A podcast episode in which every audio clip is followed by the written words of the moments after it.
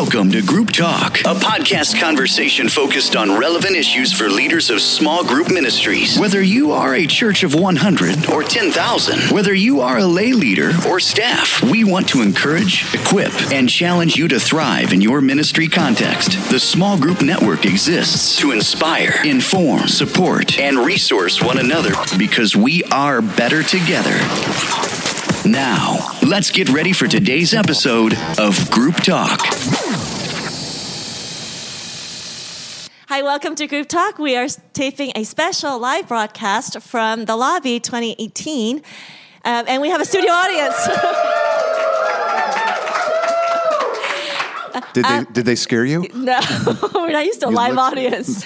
I'm here with the incomparable founder of Small Group Network. Incomparable is a nice adjective, isn't it? Because you really don't know what exactly I mean by that. I can't spell Steve. it, and I don't know what it means, so With- I'll, I'll take it as a good thing. with Pastor Steve Gladen at Saddleback Church, and we have a number of people with us from the live from all over the country. So this is a special treat for Yeah, us. it is very cool. It's always fun to do the live thing because it's a little bit more scarier than just being with you. Yes, it's a lot more scarier. Um, and what we did was um, during our lobby conference, we asked uh, people to give us questions for Steve to answer. Steve has not seen these questions. Steve does not know what it is I will be asking. I trust Carolyn Th- to have the discernment. So fun, and I even gave Steve's staff a little extra bonus to give me other questions that perhaps we have not considered.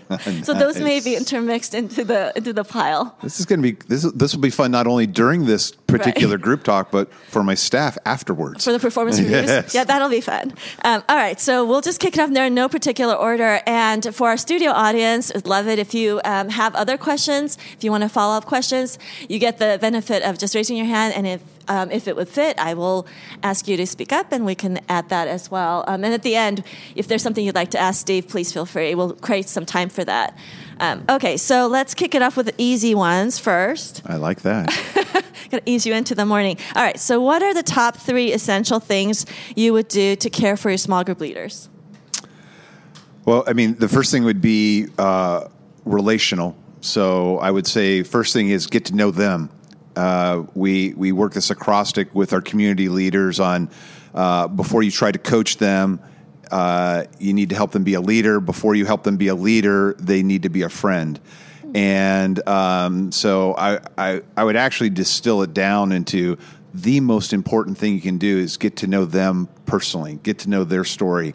Uh, the the um, analogy we usually use is Lisa and I were invited to a dinner one time and we thought, oh, these people really enjoy us, and it's uh, it's just so cool. They invited us over, and then when they brought the dessert, they they brought catalogs and said, oh, God has touched our hearts so much.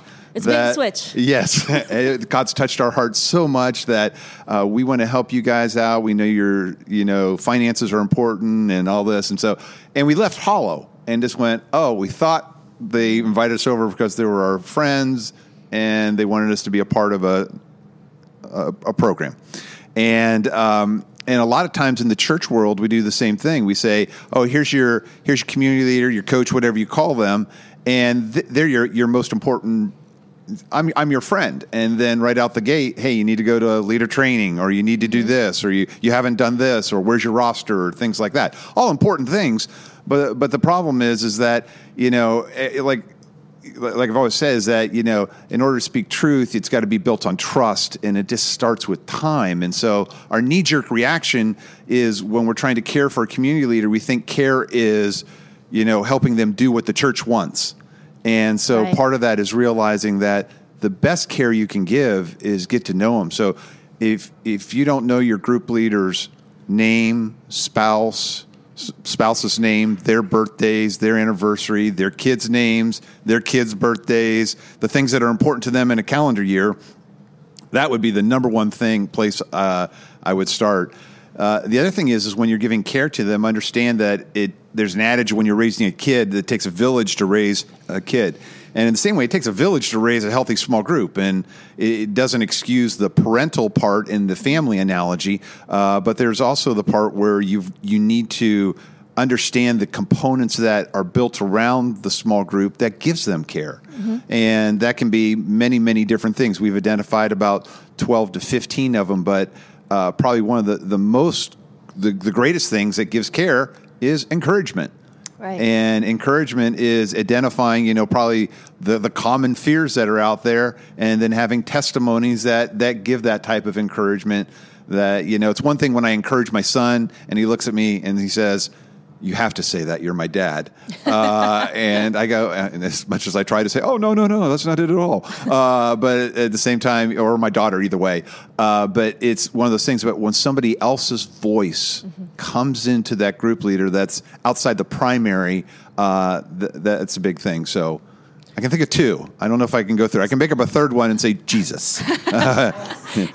um, I I want to underscore that because I think um, the whole idea of getting to know them personally is so huge. We started doing uh, birthdays, such a little thing. We created a calendar, put all of our small group leaders on it, divided it by what would be our community leaders or our coaches, and said, just send out a card. And then we did it for our staff too.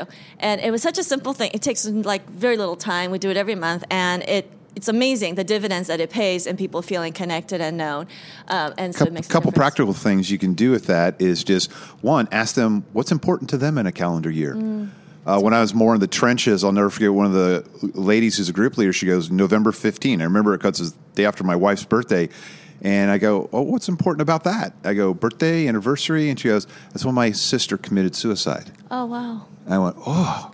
Wow. And so you can bet that date was embedded on my heart to say I've got to do something. And the analogy I use is when uh, when we were taking Erica to college a couple years ago, um, and we were flying her to uh, the university she was going to attend. And you know, and, and, I always forget if it was a text or an email, but it was one Rick just, just said, "Hey, uh, I know tomorrow is a big day. Yeah. yeah. You go, you go as four, you come back as three, and it's just like, oh."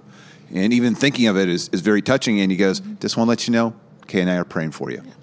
I mean, that did more right. than his last six sermons. And it's right. just, it's just the care starts when you care about the person 1st mm-hmm. and you care about their kid. It doesn't cost anything to text uh, your group leader and say, "Hey, I know today is your kid's birthday. This is the verse I'm praying for him." Mm-hmm. It doesn't cost you anything to to leave a prayer on their voicemail and and to say, you know, whatever. It doesn't matter if it's a birthday, anniversary, important date, but hey, it, just for no reason at all, I wanted to call you and I just wanted to pray for you.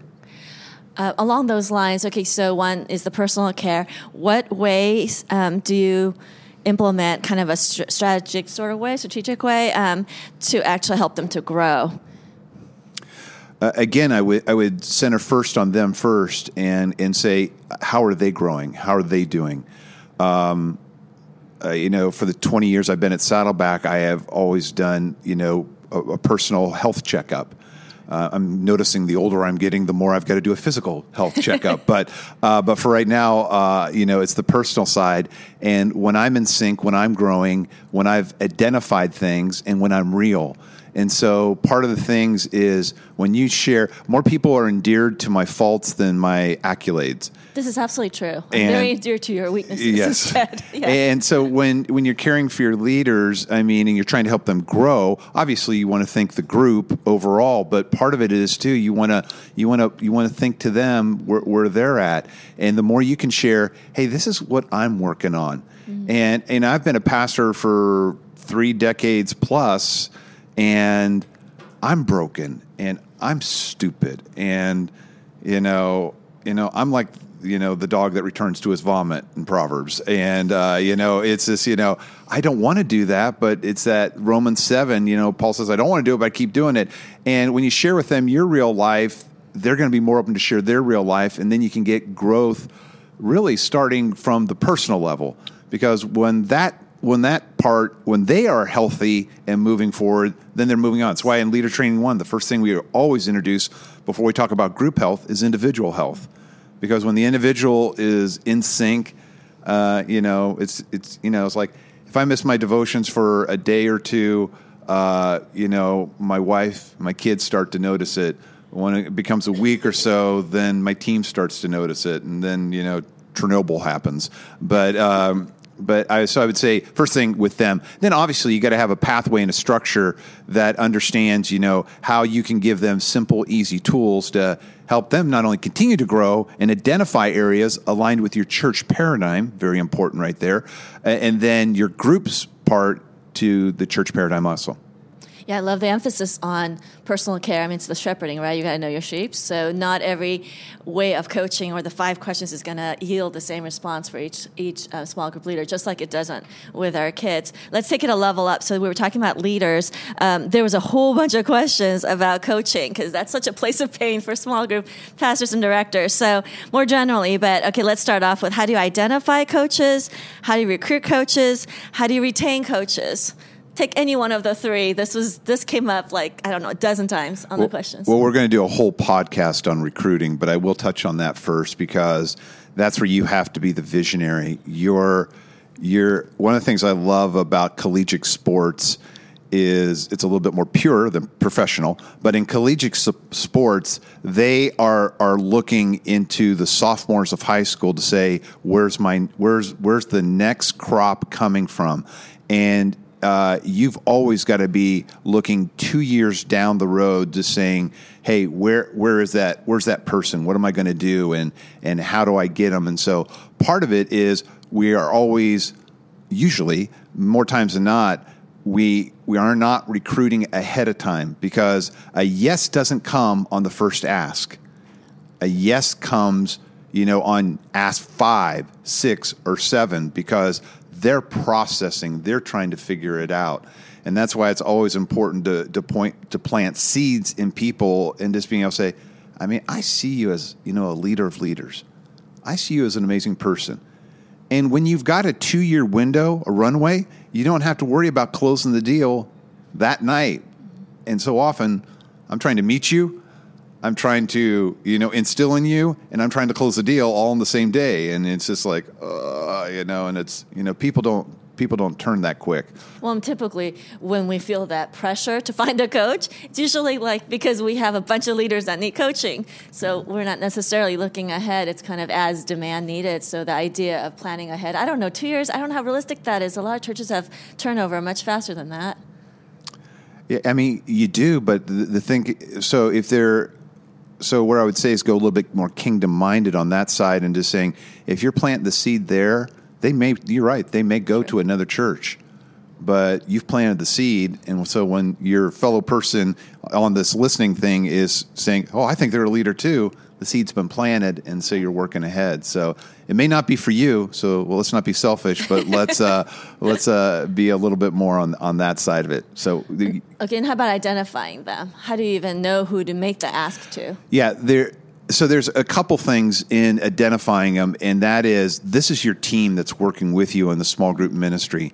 So part of it you've got to you've got to look at first off who you are uh, one of the common verses I go to, and I sign it in every one of my uh, and want to sign a book and with small groups with purpose. Uh, small groups with purpose is First Peter uh, five one through four, and because it gives you know three broad brush categories of a pastor. Right, right. You know, it's a, you got the elder, you got the shepherd, you got the overseer, and and there's a lot behind that. And so, first off, it starts with understanding who you are and what do you need around yeah. you. Yeah. And so, uh, I tend to be a little bit more of an overseer, so I've got to have more shepherds and, and more elders around me uh, because you know I might be the person, and I walk by and I go, "Oh, that person looks like they're crying," but oh, this needs to get done. And so uh, I'm sure somebody will follow behind there and help them out. Um, so, you, first off, in recruiting, you got to understand who you're not. Uh, um, and so, and then the other part, you got to look to uh, the people. And two of the things that I'm always looking at is capability and availability. Mm. So they can be very capable, but if they don't have the bandwidth and if they're not willing to give a part of their 168 hours to you, then um, it doesn't matter how capable they are. They may say yes, and they may be the right person, but if they have no availability for you, then you, have lost the game. So, uh, so I'm looking on the availability of people and and I'm not shy about helping them reprioritize their 168 hours. So just because they say, "Hey, I don't have the availability," just you know help them do an audit and say, "Oh, what, what are you doing?" I'll never forget one of the the guys I knew would be in a phenomenal a phenomenal person to help me in the small group ministry. Um, it's actually it's actually at your church, and uh, and I might not have this person. I don't know. Wow. I'm this person who doesn't want to look two years down the road. Uh, but nice. nice. we won't even talk about Saddleback's turnover. easy now. You don't have to get bitter about it. I mean, my goodness. I'm so sorry. Touch the button. Uh, but uh, uh, but I'll never forget. I talked to him and I just said, I just want one golf game a week. I want one Oh, golf game a week. You play way too much. You have way too much money.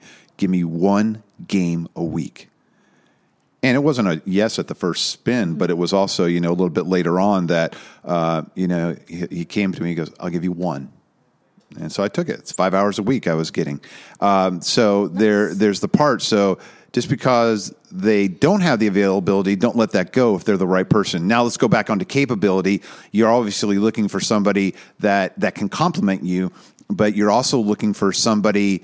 Uh, on two different planes. One is there's people that are going to be helping you just give care to the network. And obviously, if they're not a shepherd, you know, it's it's just not going to work. But the other two folks may be people that you want on your C team. So you have two levels of leadership in your small group network. You have your, your coaches that are, are do, making that happen. But the other thing is you have a special crew that is almost you like your this is your right and left uh, uh, arms. Is that they are um, the people that if I was starting a business, I'd be the CEO, and then I would get a C-suite around me: a COO, CFO, CHR, CSO, uh, CIO, CTO, things like that. Okay, you've And- lost, lost me with those acronyms. All right. All right, I get the idea. Okay. Uh, you need a lot of people. You need a village. you just need- thank you, that village. But the, what you want to do is you want to think this person may be somebody, they may not be the best shepherd to kind of nurture them and help them walk through this whole friend, leader, coach, you know, process, but they may be a thinker. They may be someone who can help stretch you. They may be someone who, as you're planning, can be a vision caster. They may be somebody who have the keys to part of the church relationally that you need to get into. So there, there's a, a couple things with that. So that was on some part of your question. I have no idea what it was, No, it actually leads well to the next question. but there was a third part. But keep going. There was. It'll come back to us. Don't- we don't both worry have a bit it. of ADD Okay, here. Um, okay, the next level, and there's several questions around this topic. The idea of gaining um, ownership from senior leadership, whether that's the, the senior pastor, executive pastor, boss, discipleship pastor, elders, however the way your church is organized. How do I approach senior leadership to help them understand the value of including small groups? Um, ministry team in the planning and implementation of church vision and mission. Okay, that was a mouthful. Basically, this person is asking, They're very wordy. Yes. Well, let's not judge the questions. um, it's very clear, though. The idea is, how do I get a seat at the table? Lots of words. It's just lots of words. Yeah. How do how does small groups ministry get a seat at the table where decisions are being made? That's bigger church with leadership. Sure. So uh, part of it, uh, I'll just tell you, and you can tell I've answered this question a lot when I've memorized a, a URL. So if you go to blog dat, blog.smallgroupnetwork.com forward slash pastor buy-in. Can you need a shorter URL for that? Why, why are you being hard? sorry, sorry. Oh, sorry, sorry. you See, live is I do not need this right now. but uh, so that URL we'll we'll put somewhere on this podcast. Yes. Uh, but um, I was going to say you can see it on the screen, uh, and they're going, "What? I'm listening." What is it? Um, but you know, first off, you know, there any change in any organization has five five levels. Uh, it, it starts uh, with personal renewal, which is you, and it starts with prayer, and it starts with saying, "I am called to this." Nothing's going to shake my ground. I am in this game. I am moving. I, this is a burning desire. Nothing's going to stop me. I'm, I'm going there. Then there's the relational side. And the relational side doesn't always mean the you have the ear of the senior leadership. When I first came on staff, I don't think I saw Rick. Uh, so uh, you know, now I see him too much. Uh, but uh, It's a mixed Just kidding. Just edit, edit that. Um, hopefully, uh, but. Um, but there's a, a, a leadership principle called um, the power of the borrowed sword. And so I didn't need to be close to Rick, but I needed to know who was close to Rick. And so when in the relational side, you're building at grassroots. And at the same time, you're also saying, I'm strategic to understand what pockets I know are available and what pockets uh, I, I, I can deal with. And so, what I want to be able to do is uh, through that process is understand where am I gaining ground and get that on a more powerful way, and then at the same time uh, be able to um, get get together and know more people so that we can build a relational piece that uh, helps me move the ball down the court. So there's there's the relational side. So it's grassroots, and it's also being strategic to say what pockets am I a part of that Yes. I, I can get wins at, and you don't have to get everything at one time. When I first came on staff, we were only. 30% connected into small groups and and but I found out where I could get easy wins was in couples ministry. Mm. So I focus on that. Was there a million things that were out of whack? There were a lot of things that were out of whack, but I needed a win. And so you, you start there with the wins, and that's how you build the relational side. Relational leads to a missional renewal, where this is important because then you understand your purpose, and your purpose has to align to your senior leadership. And this is why I'd say it would want to be one of the biggest mishaps that's happening is that a lot of times we, we get our small group ministry going in a way and it's nowhere where our senior leadership is going.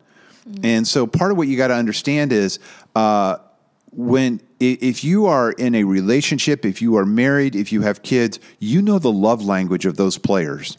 And when you know the love language, then you understand that uh, you you do what how it how love is poured into them. Most of us we, we forget that our senior leadership has a love language, and if you don't know what that is, before you want to talk about groups, find out their love language. When you know their love language, that's what you want to do. When I came on staff, you know, Rick loved groups, but he was really excited about getting people through the class system and real excited about baptisms and life change. So what was I really excited about? It's not hard. I was excited about baptisms. I was excited about the class Wait, system. were you not excited about baptisms normally? Uh, well, that's that's a fair com- converse to that statement. Uh, but I was hired as a small groups pastor, so I was Sure, you know, I was sure. a little Good bit more focused on on that. But you know, so you you help them understand that you love what they love. You want to champion their agenda, and uh, so I would say you know, a practical first step is what's their love language. You know, if you look at the missional renewal part, you'll find out what their love language is and be able to take that a, a step further. You know, when you're in that, then you know, get around there, be their best friend, help them champion their their agenda and the senior leadership. You still got to do your day job, but you know, be an asset to the church and someone who is a an overall church player. Don't be a Yes. Johnny one note. I have seen so many people that have come on staff and everything's got to be a group and. And, they and start pe- tuning you out. yeah, and you become toxic. And uh, so you're right. It's the tune out, and it's not there. But that's on missional. Listen to the uh, the the previous podcast we did, and I'll help you out. The next level right there is then into structural renewal. And that's when you start to feel like, wow, our church is doing some structural things where we are a church of small groups. And you see some some structural change. You may get more budget, you may get more staff. Your church may put you as a priority to get things done that are in other pockets and other, seg- other segments, and you'll see other teams do the same thing. Yes. I remember when our children's ministry had no kids small groups. Now they do have kids small groups. And so, you know, so you, you start to see those structural changes happen. And then the most, one of the critical parts is then you see cultural renewal. And in cultural renewal, you'll have to understand everything is always in drift. And it's usually drifting away from that. So just because you've got some wins, you've got to keep focused on the cultural renewal to say, hey, are we staying on target? Are we staying what we're doing? People ask me, you know, what, what, what do you do at Saddleback? It, it, I guard against drift mm. because if I don't, then we slip the cultural stuff. Now, here's the problem you go away from hearing something and you have personal renewal. And all, all usually what a lot of people gravitate towards is a couple layers deeper. They're trying to make structural renewal happen. They come back and say, "Hey, I'm fired up. I need more budget. I need more mm. staff. I need more this. I need more that." And they have no relational buy-in. They have no idea what their missional emphasis is, and the church has no idea is this a friend or is this a foe? Mm. And so you want to let them see that everything you do. And so part of that is also you got to lead up with stats and stories. I don't care. I've been in a lot of churches. If you're not feeding your senior leadership stats, and obviously accurate stats. I appreciate what Roberta said, but uh, you know, in earlier in the lobby, but you know, go conservative. You know, uh, you know, underestimate and over deliver. Give them stats of what's important to them. If you don't know what's important to them, ask them. You know, hey, if I was to do this right, what kind of things would you like to see? And then stories. Life change stories helps them and find out are is this is this senior leadership one that likes to read the USA Today or do they like to read the Wall Street Journal? Uh, so if they like to read the USA Today, those stories got to be short. Lots of pictures, you know, you know, you know. Make sure you know. I'm talking to my my Isn't like target. second grade le- level. The, that's the U.S. I, I wasn't quite going there because I like the USA Today. So, uh, uh, but if they're more of the Wall Street Journal types, then you know you want to have a lot more behind it. So. I like the five page email stories. Yes, Yes, yes. yes, Oh my gosh, this is like some of the best stuff I've ever heard you say. This is so helpful um, to go. I'm not sure how to take that, but uh, It's a compliment. but it's we've only known each other 30 years. This but that's uh, that's wonderful to hear right now I- in this moment. No, it's true. I've actually heard you say pieces of it, but kind of like all of that. Like I, because I've been at our church for 13 years, and it started out with basically not having what? What's a small group? Why should we care? And I was in such a rush, and part of it was okay, you got to build it. Um, so there's a few things I just wanted to highlight off of what you said, if because a lot of our churches might be in this place. Um, the idea of being a um, church player, not your niche player, not the Johnny One Note. That's been so huge. So when there's an opportunity to do a project, especially for you women, um, if you're not getting to the table, and part of it is because um, whatever reasons you're not there. One way to get there is to be um, to do a project with other people across silos, across ministries, so that they get to know you, they get to see your leadership, they get to see what you can do. And that translates um, across, even if you're working with peers or people below on the organizational chart, that will translate because then the, the bosses of them get to hear what you've done um, and you volunteer time. And it is more time, but it's so worth it in terms of relational capital. And then that person then will, will talk. I'm on the executive team and we end up talking about people on our team that we think are rock stars are doing really cool stuff. And so that actually does come up. Um, and then you, you're like, oh, next time you need somebody who can do X, I remember so and so said, oh, Lori did a great job on this little piece for, for us, and that wasn't even her job. People really value that, and that's a way to get known and get that relational piece. Um, and then the love language, stats and stories. This is so true. Um, once I started feeding our senior pastor, hey, cool story, and I would just forward stories, small group stories. They started popping up on sermons. Um, and this was such a big win because people started hearing the language of groups, even though we didn't have a culture of groups. Yeah. And so it, it just really helped. But anyway, that was so good. All right, so we have a very special question from Will Johnston, our good friend. You're rolling your You eyes. already, you know. you can already throw that question on the floor. But he go actually put his name on it, and I love Will, so we're going to ask it. Which of the five purposes are the most important to you? Well, since it's all the Great Commission and the Great Commandment, you know. I it- told him you it's were all going to that. dodge it. There you go. All 5 I'm not, I'm not dodging. It's just important. There's one. I mean, obviously, there's, there's things that you gravitate towards. I gravitate towards fellowship because I, I love people. I love to spend time with people. I mean, uh, I mean, I hate it when my wife and kids are gone from the house because I don't like being in my house alone. So I go to the church, and so I mean, I enjoy people. Uh, so um, it you know, I gravitate obviously towards everybody does towards one of the parts of the Great Commission and the Great Commandment.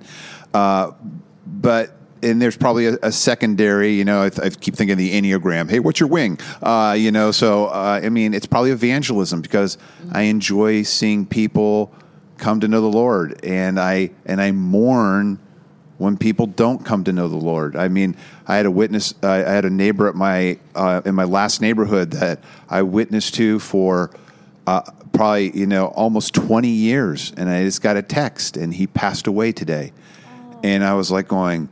I, I felt the loss. I just I, I felt like my sports team, you know, and I go, I lost and and unless God intervened in some way, I don't know. But you know, so I take that very seriously. It's also the only purpose you can't do in heaven. So uh, I would say, yeah, probably evangelism would be you know the most important. Um, but you're going to have a leaning. But as all things, it's balance. right.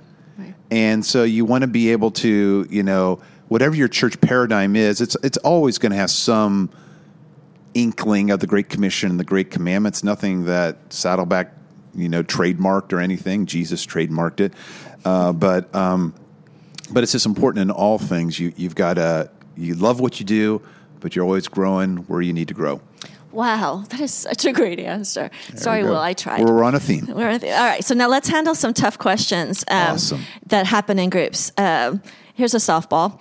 Would you allow a gay couple to be in your group? Let's let's up that uh, ante here. Uh, a married gay couple in states like ours, California, would you allow them to be in a married couples group? I I mean, uh, I I guess the the flip side of that would be what sin wouldn't you allow in your small group? Yes. Yes. Uh, so uh, then you get into categorizing sins and all that. And you know, I love people because Jesus died for people. So to me, it doesn't care. It doesn't matter what sin it is. I mean. Uh, would I would I love a, a couple that loves to gossip in my group? Would I would I love you know alcoholics in my group? Would I love drug dealers? I'd love them a little bit more if they tithed, uh, but uh, you know because you know funding's there. But uh, you, you know it's it's the whole piece where you can't you can't be exclusive because Jesus loves them. I mean, and, and part of it it's just it, it just it gets when when I first became a follower of Christ, the the hot topic was divorce, and I remember being a follower of Christ. I was you know, senior in high school, and the church was having a meeting, and I thought, oh, this will be a fun. I'll go to the meeting, and so I went to this this meeting, and it was. I walked away going, it would be easier to kill my spouse than to divorce my spouse and be a part of the part of this church because for some reason if you murdered him then you know oh there's forgiveness uh, but if you divorce him oh lord you can't do that so um, you know it's it's just weird how we we have gravitational pulls to those things that scare us the most. Now i'm not saying you, you, you don't have to deal with sin issues or anything like that but from the acceptance point I always tell churches, I go, dude, if there are people in your church that have a, you know, that they smell like alcohol when they come in and they're they're walking a little woozy. If they're if you if they're high, if they smell like pot, you, you know whether whether whether, whether it's legal or not, you know, doesn't mean it's moral. Uh, but you know, you know, if, if you have people like that that come into your church, you're doing your job because that's what we want. We want. We should almost have a smoking, non-smoking section in the auditorium. You know. Uh, you know. Of course, I know we're all about health in California, but uh, but you know, it's a thing. You know, if the, you have people like that in your church, I mean, except if you're they're your staff. If they're your staff, that's bad. Uh, but uh, you I'm know, the line there. yeah.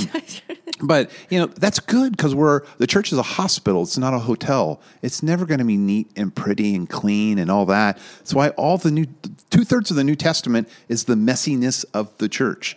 So, would there be any reason um, for that you would fire or uh, release a volunteer leader that was engaged in something? I mean, I don't know what what do you have a policy on when you would ask someone to step down and out of leadership I mean, we for small group leader volunteer? we wouldn't have a policy because we're we're a family, Mm. and a family deals with stuff relationally. So it's yeah. and the more the more public the ministry, the more the the more sh- positive the family needs to be that the that the person standing up there has their act more together.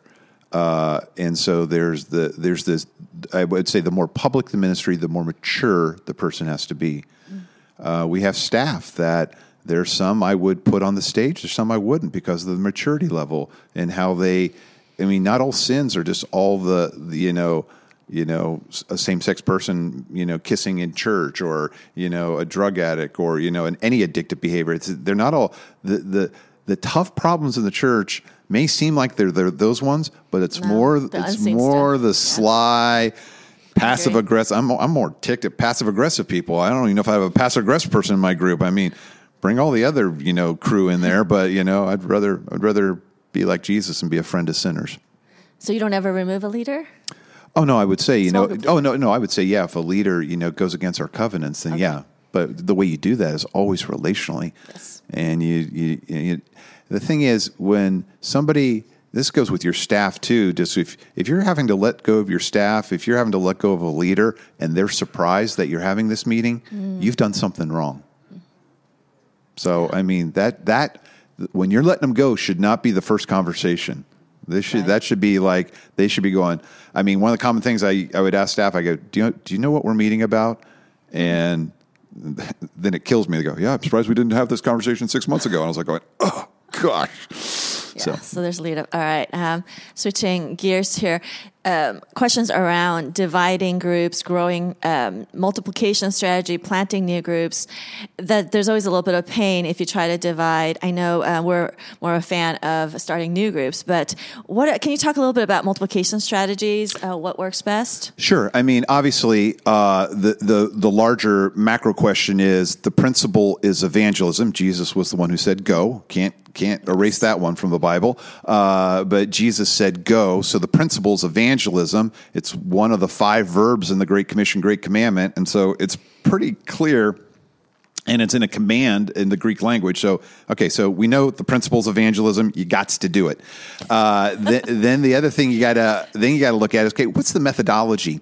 Now, if you if you look at it from a different angle from missiology, and you go, okay, what um, you know, you would never take an American idiom uh, overseas. I just came back from Latin America. I was there for two weeks. Uh, uh, doing five conferences, and I found out many of my American idioms did not fly well.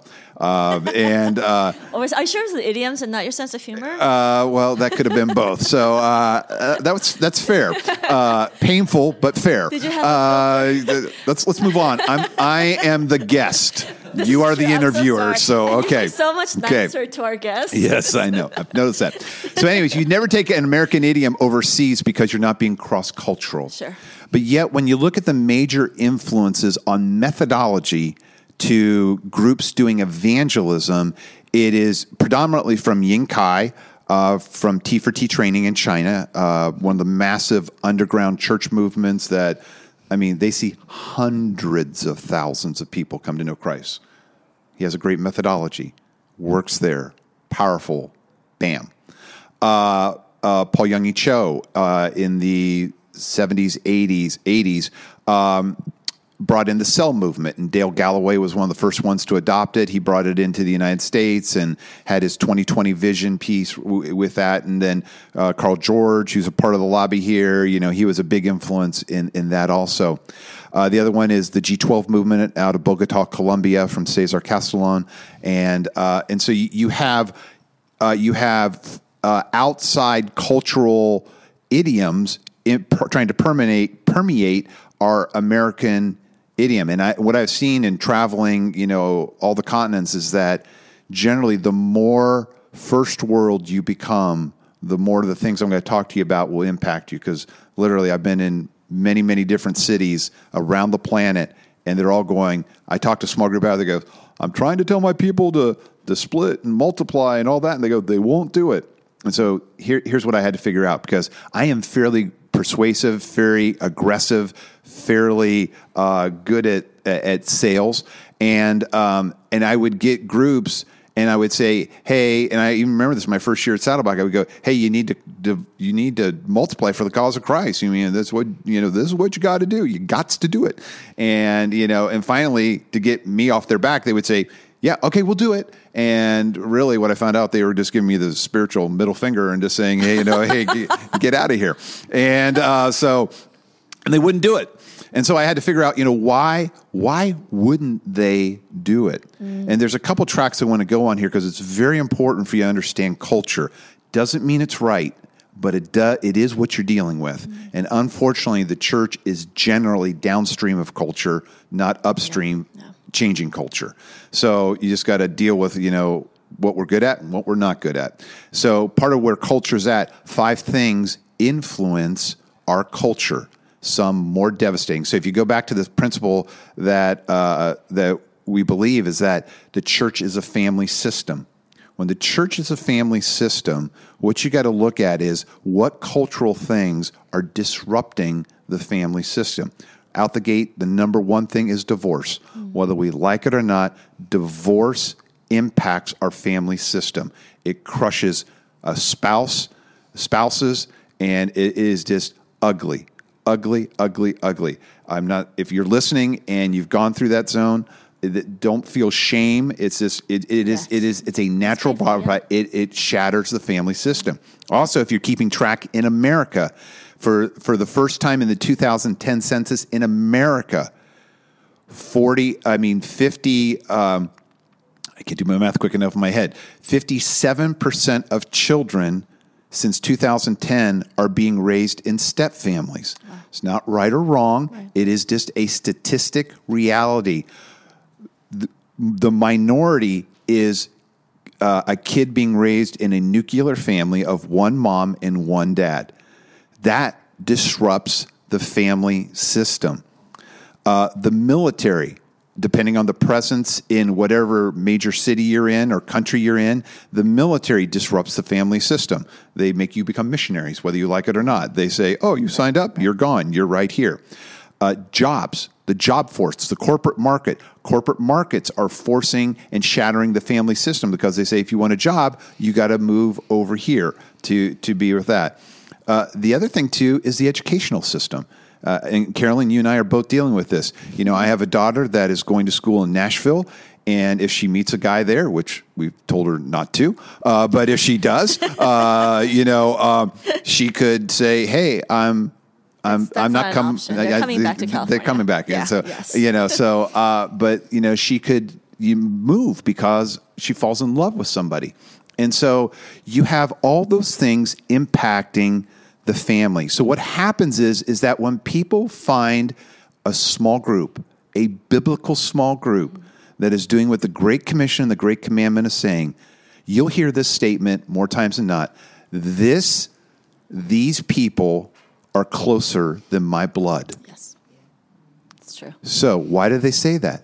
Because they've been shattered. And so, when they have finally found a biblical family, and you come in and say, "Say, hey, Get let- divorced." uh, yeah, hey, what you experienced in your childhood, let's do it again." Uh, and so they're like going, I, they're scared. They do not want that. And so, another thing that you got to look at too, which we believe in, is we don't believe cliques are bad.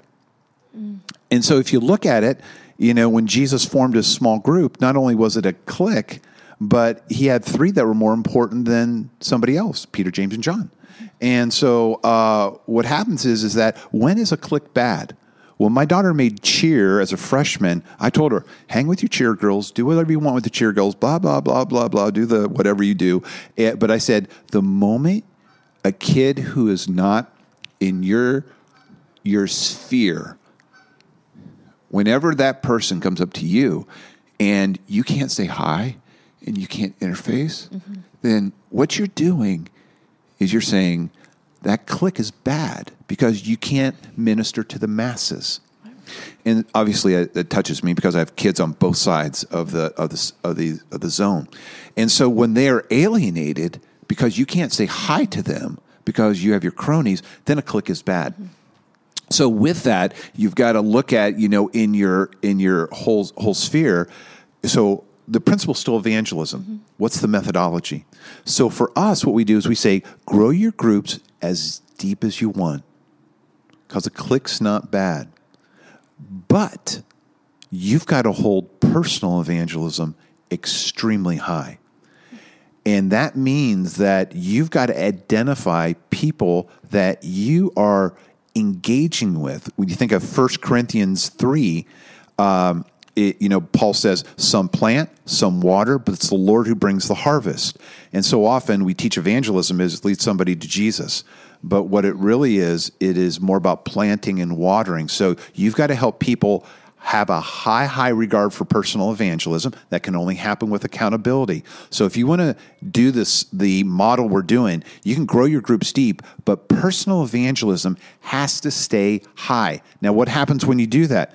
When somebody gets saved, or when somebody goes, Hey, I like your church, or I want to be a part of your church, sometimes they may be a part of your group more times than not, they're not a part of your group, but they'll want to grab some of their friends and then they can start a group.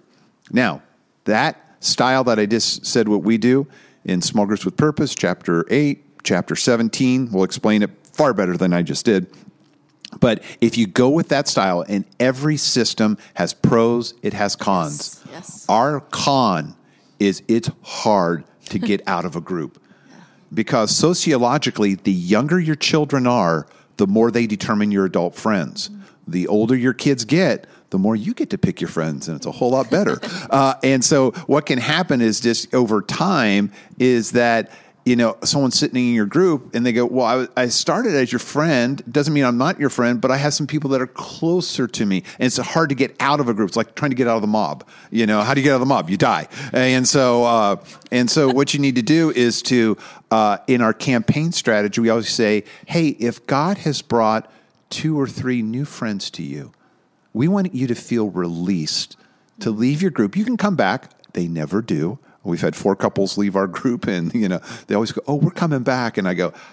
I helped design this. You're not coming back, but go ahead. Uh, you know, I listen to you. Uh, so they leave, then they don't come back because they've got new friends. Nothing wrong with that, but you know, it's just again, it's part of sociology. It's part of life. It's part of what happens. And so, so our style would be: we don't lead with multiplication. If a group does that, wow, miracle. Uh, that's awesome. But if they don't do it, I want to show them how to have a win by taking their group deep, but holding personal evangelism high. Wow. Okay. That's very good. Um, we, not as good as the other thing. I made but that was really Carolyn speechless. No, Na, because na, na, na, na. but it's actually not all you. It's because I still have like a dozen cards, and we're almost out of time. And I did. Oh, we'll do a part two. we did, we did say we would have um, let our studio audience have ask any questions. oh, but we lie all the time. Just don't. no, not we. That's a personal you owner, just a you problem. Oh, okay. So if anyone- separating the wheat from the chaff, I understand much. that. Okay. Um, if any of you have questions, does anyone want to ask a question? Or I have a couple other ones that we could wrap up on. Yes. See, I had discernment. Mingo doesn't count. I had discernment that You know, nobody I would want to ask a question. I value so everyone. It Jesus values everyone. So you have a better be good. What does the next decade of groups look like with the rise of the millennial generation? Oh, good Lord. You know, Carl George is with us and he will be answering some of these questions at our next session. But you go for it. From the last 2,000 years of Go for it in, Yeah. in one minute. So what, what is funny is that every generation thinks it's extremely different from the others, Mm-hmm. and there there's some truth to that because of the influence of culture and technology and Mm-hmm. and where the planet has gone. So I I, will- I will agree that there are traits of generations uh, that are affected by culture. Uh, but what is what is interesting is that when God made humanity, uh, people have the same felt needs. They have the same holes in their hearts. They have the same desires.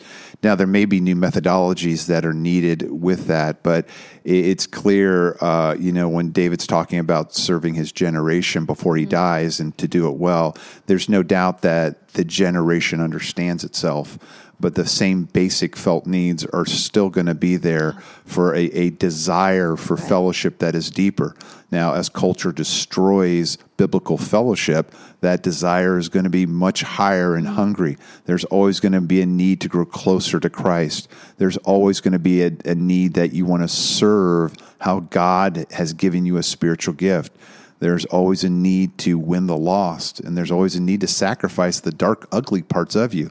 So the the principles are, are not going to change. I would say the methodologies would but i trust the next generation to be able to uh, to speak into that and that's why it's going to be important i can't forecast I can forecast for my generation. We're dying, uh, but uh, but I can't. Yeah, I know, but I, I can't forecast for them. And so as I look at my two kids who would be on the the backside of the millennial generation, their needs are still the same. Their desire for community is having to be there, and I'm excited about a, a generation of leaders that are coming up that will solve that. And now the the big trick is going. How does the new wine fit into the old wineskins? And I think Jesus was pretty clear. It doesn't unless you're good at change. Yeah, no, that's good. Um, Told, okay, so told you not to open last- it up. Told Okay, la- last. Okay, so last question. I know we have like no time here. Okay, but I do want to ask this because there were several that was around this theme. As you go around the world, and especially in North America, talking to small group pastors and directors, what is what are uh, your observation about what people? What's most on their hearts? What's discouraging? And Specifically, one of the questions was, "What do you think? What do you think discourages and takes small group uh, point leaders out of the game?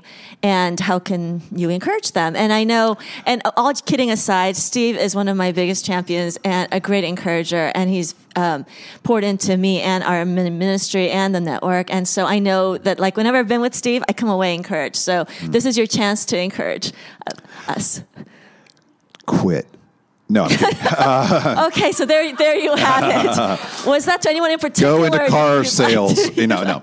You know, Yeah. okay, so, what so- have you seen discourage people, and then what, what would you say? Well, I, I mean, again, what I see that discourages them is when they feel they're they're not getting traction in their church, mm-hmm.